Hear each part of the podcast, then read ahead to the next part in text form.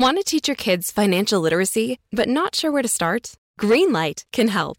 With Greenlight, parents can keep an eye on kids' spending and saving, while kids and teens use a card of their own to build money confidence. As a parent, you can send instant money transfers, set up chores, automate allowance, and more. It's a convenient way to run your household, customized to your family's needs, and the easy way to raise financially smart kids. Get started with Greenlight today and get your first month free at greenlight.com/odyssey.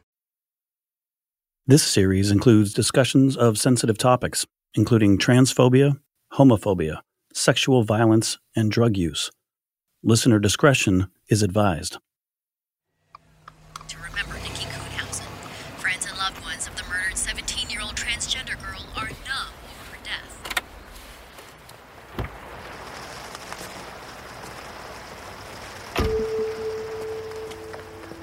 Two days after police publicly announced an arrest in Nikki Kuhnhausen's murder, loved ones held a vigil in her hometown of Vancouver, Washington.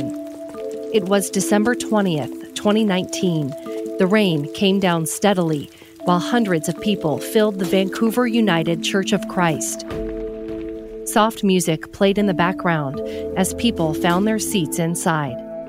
I remember going to that vigil at the church and uh, Lyndon Walls, a transgender community member who had closely followed Nikki's case for six months, arrived at the church as a show of support for the family and to honor Nikki.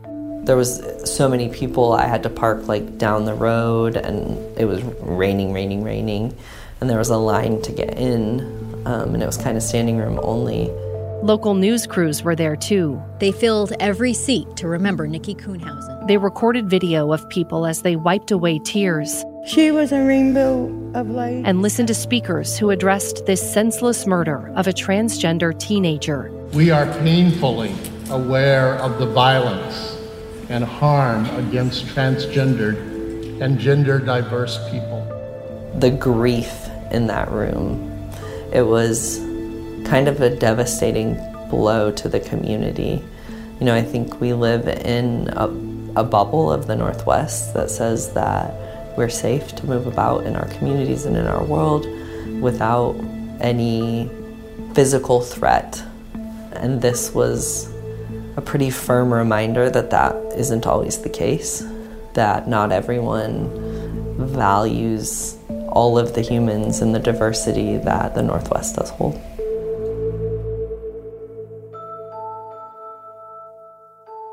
People were still coming to terms with Nikki's violent death, trying to wrap their heads around the allegation that David Bogdanov, a man who had only just met Nikki, strangled her.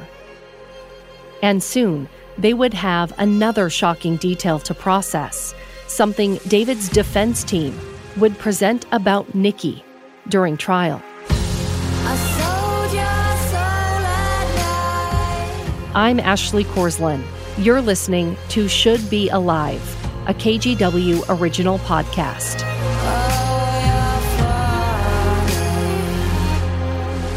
Episode 4 of 6 Flight Risk.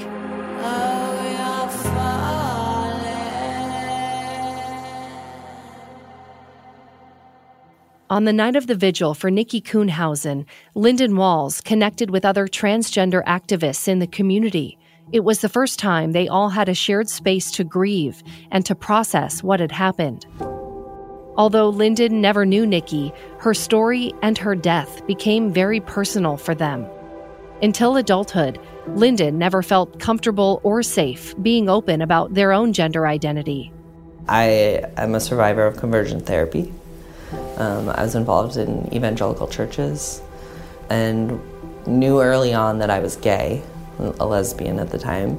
Um, had not even conceptualized the idea of gender, but went through conversion therapy and some pretty harsh religious beliefs around sexuality. Um, Lyndon grew up in Canada with parents who were not religious, but after moving to Tennessee, Lyndon became immersed in a church that did not tolerate homosexuality. I found Jesus on my own at an evangelical church that had flashy lights and music in middle school. uh, in Nashville and then moved to Colorado Springs. In Colorado, church elders forced Lyndon into conversion therapy to address what the church called homosexual desires. Lyndon was encouraged to use rubber bands and snap their skin as punishment whenever they had sinful thoughts. You know, if you're watching a movie, never watch a kissing scene, always avert your eyes. Like, just very rigid boundaries with a high level of confession required. If you had these thoughts, you had to call your person and confess them, and you know, weekly counseling sessions uh, with one of their female pastors where we cast out demons, prayed over me for hours, had to confess all of my sexual partners and break the bonds and the like just very humiliating process. And they create this toxic shame where you're willing to comply because it means you don't experience that shame. Even Lyndon's parents, who watched all of this from the outside, tried to encourage Lyndon to leave the church. Eventually, Lyndon had an arranged marriage of sorts to a man who was also in the church. The couple had two children. Then the day came when Lyndon felt strong enough to leave the church and its teachings. How did you break away from all of this? Uh, well, I had a kid, and uh, I realized that if I wanted to have children who were empowered and enjoyed their lives, I needed to do that for myself, and I needed to show them that that was important. And I got to a point where I realized that I, I can't live a fulfilled life if I'm continually basically abandoning myself throughout the process. Living openly as transgender was monumental for Lyndon. But that didn't mean everything was easy. It was anything but.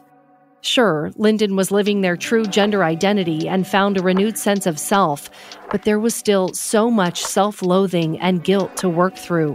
And on top of that, discrimination and intolerance from others the the hatred can run deep, um, and I think it shows up in little ways like getting spat at. Um, there's also like misgendering that happens all the time, and I don't think people realize how hard it is until you put them in that situation. And this is all part of what drew Lyndon to Nikki's story. From an early age, Nikki had lived her life being openly and proudly trans something that took Lyndon until adulthood to even begin accepting, something that's still a work in progress today. It was after attending Nikki's vigil that something sparked in Lyndon a desire to get involved in something bigger, a call to action. That's when Lyndon officially became part of the Justice for Nikki task force, activists who teamed up to tell Nikki's story to more people. When I came on, there was about seven of us from different parts of the community. Then there's a group of trans parents, they all have trans teenagers. They got involved in the task force at a, a larger amount. And so that, that was kind of when we started to actually have some momentum and could communicate. The task force also gave Nikki's mom, Lisa, the support she needed to get justice for her daughter. What's your first memory of that group forming? Just a lot of love and um, tenderness, and uh, here's Lisa. A, a lot of um, understanding and caring, and and really held me up when I couldn't hold myself up, you know. And knowing she would soon face her daughter's accused killer in court, Lisa needed every ounce of support she could get. My name is Kristen Arnault. I'm a deputy prosecutor in Clark County. I'm currently assigned to our Children's Justice Center. Uh, Colin Hayes, senior deputy prosecutor, uh, currently assigned to the appeals unit, was working in the major crimes unit at the time that this case was being handled. In January of 2020, prosecutors Kristen Arnault and Colin Hayes were assigned to represent the state in David Bogdanov's trial. Right away, they started debriefing with detectives on the case, doing as much research on the investigation as they could. You know, when, when a arrest first comes in, they, of course, do a, a probable cause statement, or at least in, in this county, in this state, they, they do that. So that's you know, the real quick blurb about what the case is. So you read that, talk to the detectives, and then, you know, as you find time, read through the reports as they come in. Based on the evidence, prosecutors charged David with second degree murder. Because the way the facts laid out that we didn't know his story about how everything happened, we weren't we weren't able to charge murder in the first degree because we didn't know how everything went down. We knew that it had gone down, but we didn't know the exact pattern or anything like that. So we weren't going to be able to prove premeditation. What they did have is the cell phone cord found at Larch Mountain, where Nikki's remains were discovered. The cord was knotted around hair and a piece of bone from Nikki's neck. Prosecutors also knew David's phone had pinged in the same area the morning Nikki was with David. And they had those statements David made in his first police interview about gay and trans people. Like I said, when I found out that that's who she is, and I don't know how I didn't catch on sooner, but it must have been because I was so drunk, drinking all night, you know. And then once when the subject came up somehow, whatever way that was, I I just got disgusted and I asked her to just get out. So for me, it's just very disturbing and disgusting when when people are like this. I don't know. All of these pieces helped prosecutors begin to form a picture that this murder was fueled by bias. And bottom line, you do feel he killed Nikki because she was trans. Yes. Absolutely. So the state added a second charge in the case, something called malicious harassment, which is Washington's hate crime charge. The man accused of murdering a transgender teen appeared in court today. A few weeks after David Bogdanov's arrest, he had a hearing to determine whether he would be able to post bail and be released until trial. And things got heated. Dozens of the victim's supporters, they packed the Clark County courtroom. The hearing was widely publicized and well attended. More than a hundred of Nikki Kuhnhausen's loved ones and supporters lined up outside the Clark County courthouse in the rain. Some of them wore pink shirts that read Justice for Nikki. There were so many people who wanted to be in the hearing that once the courtroom filled up, everyone else had to watch from a separate room in the basement of the courthouse. Even more people filed into the fourth floor of the building. They all watched on a closed circuit TV system. Here's Superior Court Judge David Gregerson. So obviously there were a lot of uh, news reports during that time, and then we became aware of a lot of social media activity and interest, and it became an issue where we were concerned about courthouse security, and I had to liaise with our courthouse staff to make sure we handled that appropriately. We had information that there could be two or three hundred people. Um, supporters of Nikki specifically who might want to show. And obviously we have a courtroom with limited capacity. It was not going to happen. And uh, also some people from the defendant's uh, uh, community. It could be a, a is a, a Russian or religious community or a combination of the both. And it was an emotionally charged situation. So we were concerned first and foremost about security and safety for everyone. Inside the courtroom, David Bogdanov wore an orange jumpsuit. His hands were shackled in front of him. He listened as Senior Deputy Prosecutor Colin Hayes asked the judge to order no bail or a minimum of $6 million bail. Essentially, the state wanted to make it nearly impossible for David to bail out pending trial. Hayes argued that David had a propensity for violence and that he posed a risk to LGBTQ plus people. Nikki's mom, Lisa Woods, got up to speak, standing just a foot away from David. He took her from us for no reason other than hatred. She too asked the judge to deny bail. It will never be the same again because he chose to murder my baby girl, Nikki. Then came the judge's decision. There's also uh, a lot of hurt in the community. People in the overflow rooms were silent as they listened. The court's going to set bail at 750000 He set David's bail at $750,000. Nikki's supporters let out audible gasps in the courtroom. It wasn't what they'd hoped for. Here's Judge Gregerson. So, on the question of bail, um, the court has a specific body of law that governs how we consider when and under what circumstances to set bail.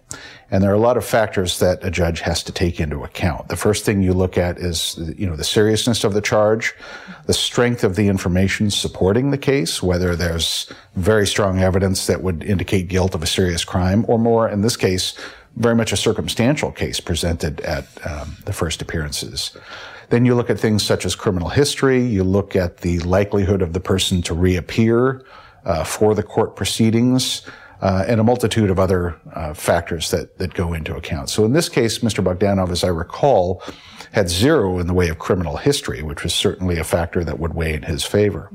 On the other hand, the strongest factor was we had a very serious allegation of a crime here, albeit framed in a somewhat circumstantial presentation um, at, uh, at his bail hearing.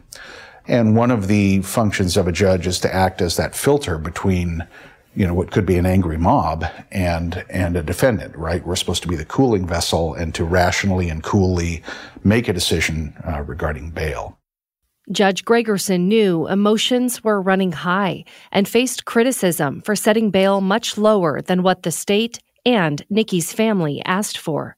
The group was shocked. Supporters could be seen visibly upset as they left the courtroom, some in tears that the man who's accused of murdering Nikki could post bail and be free. $750,000 for a teenager's life. But sometimes it's uh, the media report gets out and it doesn't easily convert to a lengthy understanding of that legal analysis. It's a soundbite. Oh my gosh, the judge let a murderer out. You know, or, uh, number one, I didn't let him out. Uh, number two, I set pretty substantial bail at 750,000. Number three, The veteran judge even received a nasty voicemail on his office phone about the bail. Message 1. Hey, I'm not expecting a call back. I just wanted to let Judge Gregerson know that he's a flaming sack of shit for setting bail on a hate crime murder against a minor, and hope they don't have a shit day. Again, it's not pleasant to receive that, but you have to have a thick skin in this job, and you can understand why, again, there's a lot of anxiety and mistrust of the system given the, the numbers and the history on these kinds of cases. I would imagine it's hard not to take that personally to some level, though, when you're invested this um, deeply in this community and in this court system. Correct. And that's why, from a security standpoint, we wanted to be careful. We knew that there was a large degree of interest and there were some impassioned people, and they numbered sometimes in the dozens or in the hundreds. And so we had to be extra cautious. We did not want to jeopardize the dignity and integrity of the trial process based upon you know anybody, no matter what side or some third side that we don't know about, somebody that would want to interrupt the proceedings. It could result in a mistrial and and disrupt what we're trying to do, which is to be the response of the community and the accountability under the criminal laws. There is not a lot of trust of law enforcement. After the bail hearing, Nikki's supporters gathered outside the courthouse. They chanted Justice for Nikki as rain fell on their umbrellas I feel like the justice system just failed my baby one more time. It's like her being murdered all over again. They feared David Bogdanov would soon be out of jail, a free man.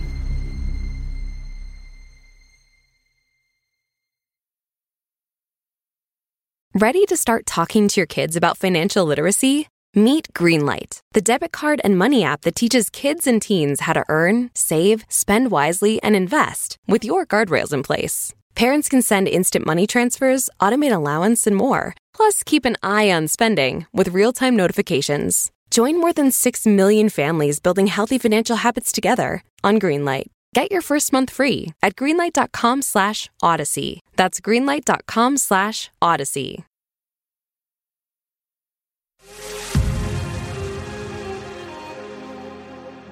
David Bogdanov never was able to post the 10% of the $750,000 bail to get out of jail pending trial. Still, the issue of his bail would be revisited two months after that initial hearing. By March of 2020, police had discovered information that David had traveled to Ukraine on the day Nikki died. When it was learned by the prosecution, here's Judge Gregerson. And brought to the court's attention that he had left the country the day of the alleged crime on a one way ticket to Ukraine. And obviously, that was a, a, a, from the state standpoint, and I think the court agreed, that was a game changer. Prosecutors argued that this trip illustrated David was a potential flight risk. They asked the judge to increase David's bail from $750,000 to $6 million. David's defense attorney argued the 750,000 was appropriate and that David would surrender his passport if he posted bail to ensure he wouldn't be able to leave the country. Judge Gregerson ultimately agreed with the prosecution's request to increase the bail, but wouldn't go as high as 6 million. He set the bail at $2 million, and David remained behind bars. By the spring of 2020, prosecutors Arnault and Hayes were laser focused on moving the case forward to trial. Um, we had thousands of photos. We had probably over an hour of just interviews of, of David. So there was a lot of discovery to review. There's at least 3,000 pages of Yeah. various documents that went out as discovery provided to the defense in the case. The pair also interviewed close to 50 witnesses and experts. On average, each of those interviews lasted more than an hour. I think it would be un- unusual for a case like this big to go to trial within a year of it actually being charged. It's probably the average is like one to two years. Unfortunately, it takes that long. What they didn't know at the time is that the COVID pandemic was about to enter the picture. Just three months into prosecutors' work on the case, pandemic shutdowns brought the justice system to a virtual standstill and caused a backlog of cases in Clark County, Washington, to grow even larger. At that point, um, Despite the slowdowns caused by the pandemic, Vancouver police detective Dave Jensen was busy working on his own investigation. He wanted to know more about David Bogdanov's trip to Kiev, Ukraine. At this point, I am writing search warrants for just about everything to find uh, information about the murder and who he might have talked to, um, anything he might have said about it.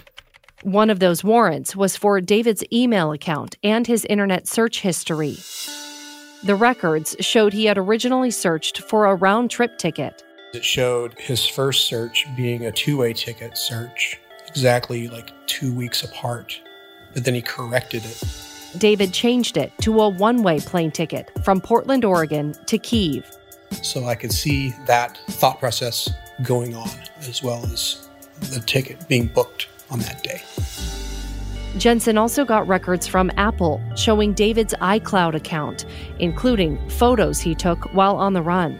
I found pictures from the airport and also found pictures where he was sitting on the airplane taking a photo of his in flight meal with his screen with some movie playing. So I think I might have called that something like luxury cowardice or something. But uh, so flying off to Ukraine, and then I also found a whole lot of photos of museums and monuments and things in Kiev. All of them were of just of him. Uh, one thing I noticed when I you know, went after his social media was that he was very into posting lifestyle photos fancy cars, drinks, food, destinations, places, you know, basically trying to you know, look like an Instagram influencer type of accounts, you know, lots of posed things. On his trip to Ukraine, he went completely dark on social media. Some of the photos stored in David's iCloud account were from a club he went to in Ukraine. It was for some sort of promotional event for Bacardi rum. And then they later send a photo of you of your, your memory with that. It's just a Bacardi promotional thing. And one of those emails was sent to him after he participated in this on site promotional. What did you make of this trip to Ukraine? Uh, he he books a flight the night he dumps Nikki's body. Hours later, takes off to Ukraine. He's gone for weeks. He seems like he's out there partying. Yes. Alone. I think that it was an in the moment, poorly thought out attempt to simply flee.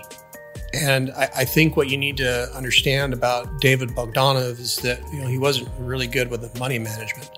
You know, he liked to live this and portray a very opulent and sophisticated lifestyle. And when he would work, he would make really, really good money. And he would come into pretty large sums of cash from doing custom flooring in nice, either nice remodels or spec houses. So he would walk away with, you know, tens of thousands of dollars from these jobs and then he would just sort of spend it. So you have a guy who's running this successful business where he makes a lot of money, where he's sleeping on his brother's couch. Right? I found lots of voicemails on his account that were for creditors. So he owed a lot of people money. So what I suspect is, is that he simply went off to Ukraine hoping, you know, he could just go out there and make a life or whatever. And once he got there, probably realized he can't stay there. Do you think he's remorseful? Yes, Or or because he got caught? because he got caught. This was a crime that he didn't plan. He didn't go out that night saying, I'm going to go find a, a, a trans girl and I'm going to murder her. Okay. So, I mean, this, so this is him cleaning up after the fact. Uh, a normal thinking person or a person, you know, might say, I made a horrible mistake and I should come clean. You know, I was, I was drunk and this, this happened. Uh, but he, for whatever reason, decided that nobody can ever know of this, and he wanted to sweep the whole thing under the rug. And he was willing to take some some measures of dishonesty to do that. We did reach out to David Bogdanov and his family members for interviews. We've never gotten a response. His defense attorneys also declined to be interviewed. But letters written to the court on David's behalf give us some insight into his past. Many came from his siblings, friends, and people from his church. They illustrate a young man who had to provide for his large family at an early age. After his father's company crumbled because of the 2008 recession, David became a primary provider for his nearly dozen siblings. He went to college, but left to focus on the business and support his family. Here are some of the things David's loved ones wrote in letters to the court. These are being read by voice actors. When I heard that my brother was in jail and charged with a horrible crime, I was shocked because David wouldn't be capable of committing such a deed. He respected everyone in his community and never judged anyone for who they are. In the news, there were reports he was dealing with certain addictions, such as alcohol abuse. The truth is, I have never seen him angry or depressed, or sharing any words of having transphobia. I spent many years watching him grow from the high school ministry. He would share his desire to lead a good life and make a positive impact. David was involved each year at kids' camp at our church. We grew up in a loving and godly family with parents that supported and taught us right from wrong. Another letter was from David's mother. I'm David's mom. I have 12 kids. All my life, I've dedicated myself to my children. I've taught them to love one another, be kind, affectionate, and respectful to everyone around. David was a very calm, gentle, sweet, and kind hearted child. He never hurt or bullied his siblings or kids at school. I will never believe what my son is being accused of. This could not be. She also wrote about her own experience dealing with the loss of a child. In 2007, her daughter and David's sister was murdered. Aya Bogdanov was just 21 years old. She was killed by a massage school classmate, a man she considered a friend. On November 14, 2007, Aya arranged to meet with 30 year old Michael Kane Buxton to practice for their massage therapy class, like they had done several times before. According to investigators, Michael left his house with a knife, masking tape, restraints, bleach, and a heavy flashlight. When he got to Aya's Portland area home, he gagged her with her own sock and taped her mouth shut before tying her nude body to a portable massage table. He sexually assaulted her and slit her throat. Michael then set the house on fire. He fled the state, but was eventually arrested and charged with first degree murder for the grisly crime. He was convicted and sentenced to life in prison. I was a reporter at the Oregonian for about 14 years. Kate Taylor covered Aya's murder for the Oregonian newspaper. It was one of her last assignments before leaving the industry. Especially when something like this was so senseless. And to this day, it's one Kate has never been able to forget, even 15 years later. So that's what stuck with me. I've never seen grief like that. I mean, that was so clear to me. It was the worst. After Aya's murder, Kate was invited to report on an intimate vigil at the Bogdanov family home. She mostly talked with Aya's father, Yuri, and some of Aya's 11 siblings. Kate does not recall meeting David Bogdanov at the vigil. He would have been around 12 years old at the time. But her mother, um, her mother is what haunts me because she looked like I imagine I would feel if something like this had happened to my child. She looked as if she was just hollowed out and had no interest in newspapers or reporters or the people around her or hearing anything comforting. Something apocalyptically awful had happened to her beautiful child, and she knew that her child had suffered and and had died in this horrible way and there's just nothing to do with that and and just the way she was like a statue you know said very few words but just tears sliding down her face and I could just see it it was like end of the world grief Through her reporting, Kate learned the Bogdanov family had emigrated from Russia in the early 1990s to escape political and religious persecution. They had dreams of a better and safer life in America. I think they left in 1993. Um, it was after the breakup of the Soviet Union, and Chechnya was just in political and economic chaos. Corruption and crime were rampant, and people were suffering badly. Many people and families were unemployed and dealing with poverty and uh, religious persecution, all kinds of issues. Um, gangs in Aya's neighborhood were bullying and abusing families and just terrorizing people. Um, and nobody was these this is how the father described it nobody was there to stop it and on top of that um, they the, their family is Christian, and and he said that they faced particular religious persecution. Kate recalls one particular story that Yuri, David and Aya's father, shared with her during the vigil. He detailed what had been the catalyst for the family's move to the U.S. The last straw was an incident that occurred when he was in his car with his with Aya in the back seat, and I think she was about uh, four or three at that time, and they were driving and they got to a red light or something. And when the car stopped for a moment, a gunman broke one of the windows and forced his way into the passenger seat. And he made the dad drive uh, somewhere off road and robbed them. And then held the gun to the dad's head for a very long moment and finally said, I I planned to shoot you in the head, but I'm deciding not to because you have a sweet little daughter. And in that way, the father considered Aya to be his his own little guardian angel, and she had, in a way, saved his life, and that's why it was unbearable to him that he hadn't been there to stop her killer. After all, they had come to America for the safety it provided, or at least the illusion of it. And Aya's murder tore the family up. During a court hearing, Yuri Bogdanov spoke to his daughter's killer. He said, I wish for you to go through everything Aya went. I wish that your brothers and sisters and relatives could go through what we went. Like Nikki Kuhnhausen's family, the Bogdanovs had been through the trauma of losing a family member. And now, they found themselves on the opposite end of the experience.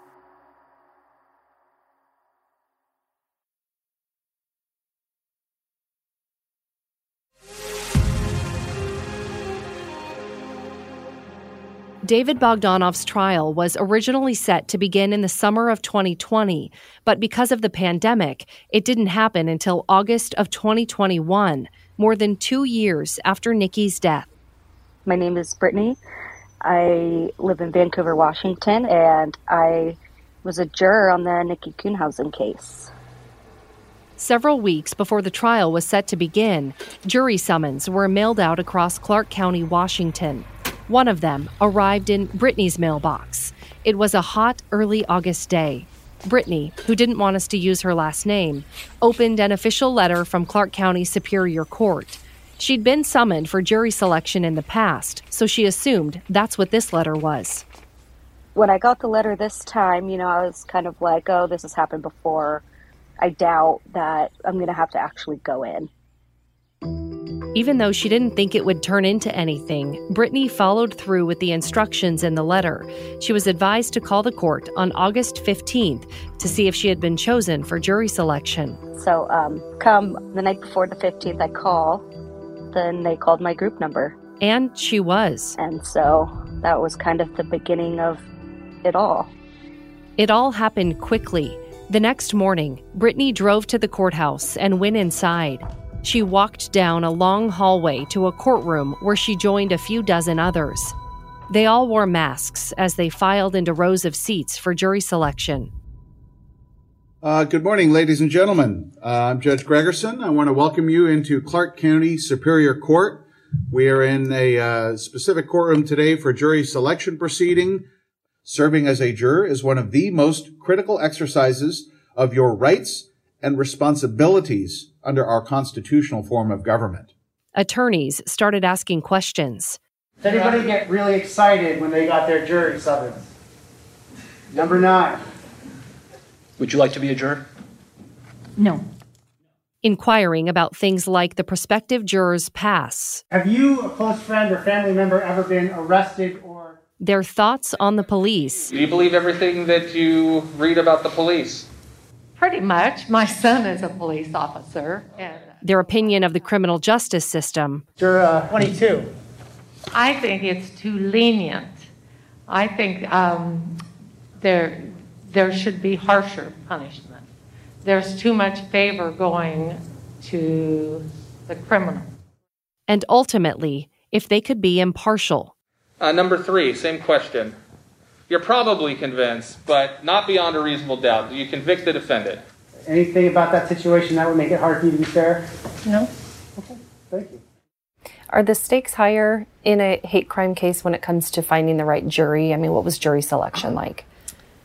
Um, it's definitely different because Here are prosecutors Kristen Arnault and Colin Hayes. there's more that you're going to have to talk about, more that you have to discuss with people. And um, so we did a what's called a questionnaire. So it was written questions for the jury to kind of feel out where they were at as far as their ideas on, on LGBTQI rights. And um, we were a little surprised by some of the responses that we got, but more or less, um, people were very honest and forthright. And um, that's kind of how we were able to approach that. And then we just we discussed it with them more in detail. Can you elaborate on what you were surprised by? Uh, one of them was Do you have any negative thoughts or beliefs regarding those who are transgender, gay, bisexual? Uh, something very close to those words. And some people had um, religious reservations, some people just didn't agree with that, you know, as they put it, lifestyle, uh, and things of that sort.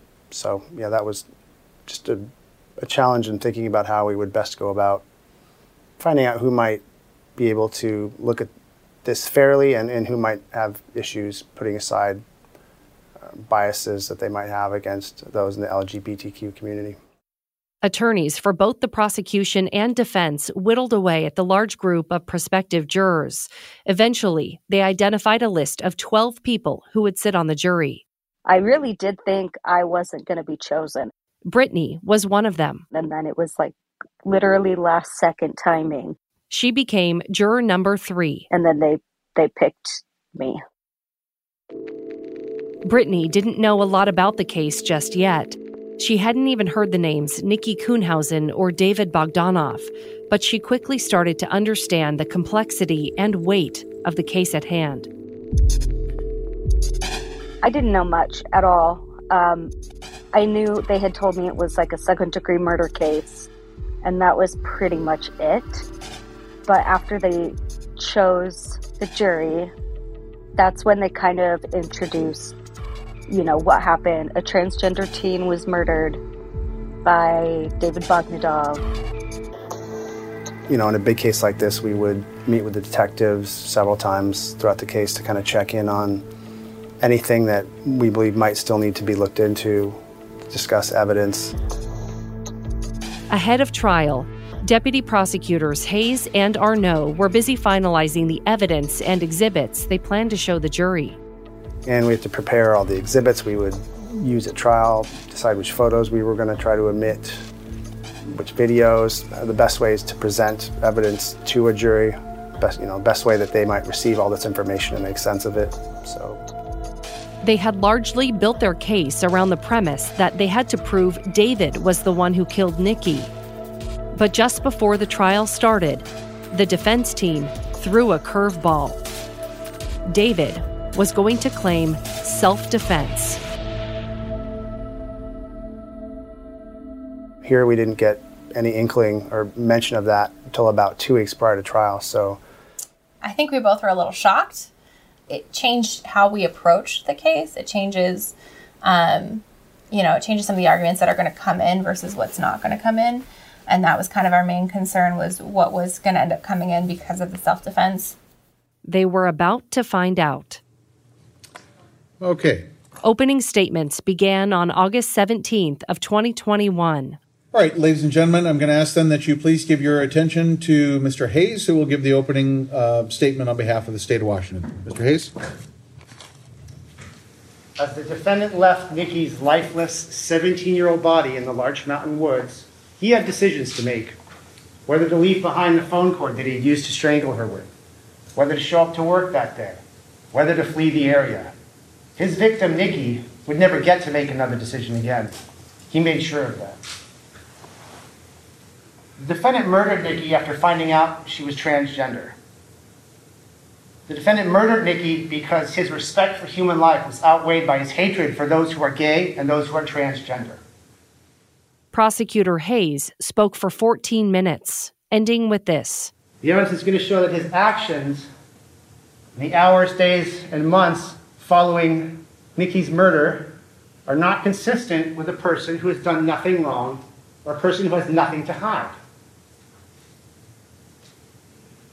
At the end of this trial, after you've heard all the evidence and the judge has told you the law that applies to this case, I'm going to come back again in front of you and ask you to find him guilty of murder in the second degree and guilty of malicious harassment for taking Nikki's life and cutting what was already such a short life even shorter.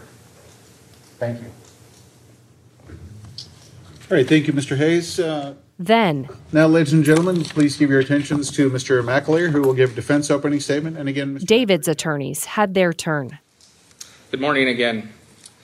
Now that you hear what the state believes the evidence will show, um, our take on the case is a little different.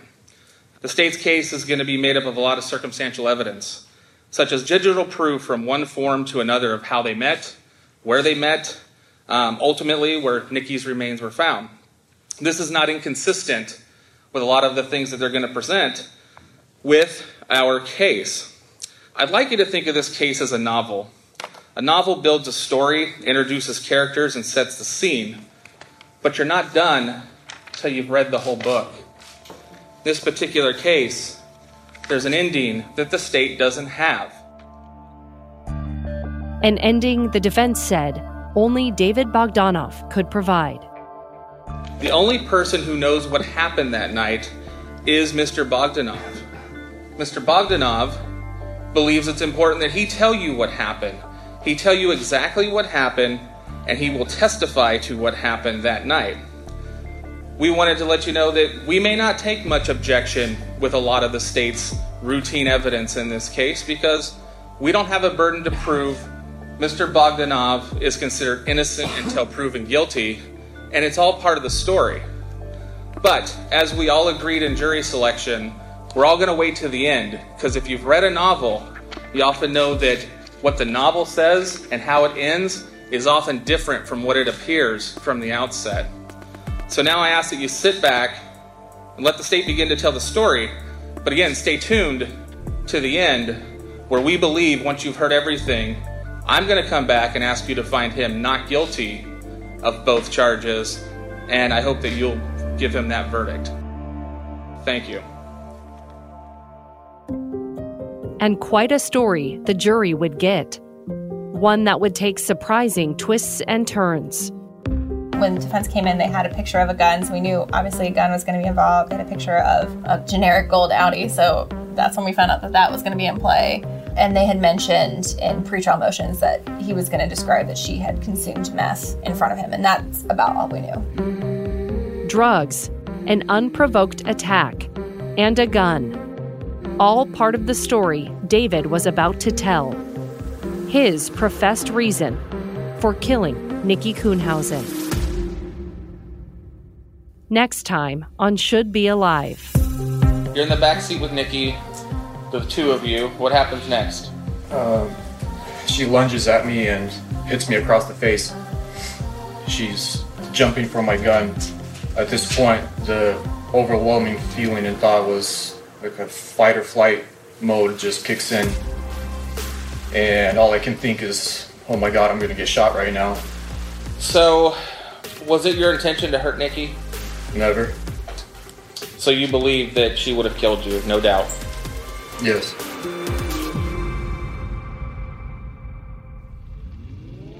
Should Be Alive is a KGW and Vault Studios production. Please follow and leave us a rating or review. We've got a lot more information about this case, including videos and pictures, on kgw.com slash should be alive and on the KGW YouTube page. This show is written, produced, and hosted by me, Ashley Korslien. Our audio editor and co producer is Zachary Carver. Our executive producer is John Tierney. The Vault Studios team includes Will Johnson, Reed Redmond, and Ian Hill. Original artwork by Jeff Patterson and videography by Kurt Austin and Nick Bieber. Audio assistance by Andy Thomas and Vince Jones, and digital media by Louisa Anderson and Celeste Ruiz. Marketing and promotion by Will Mahon and Jennifer Woodruff. Our Tegna legal counsel is Will Herman.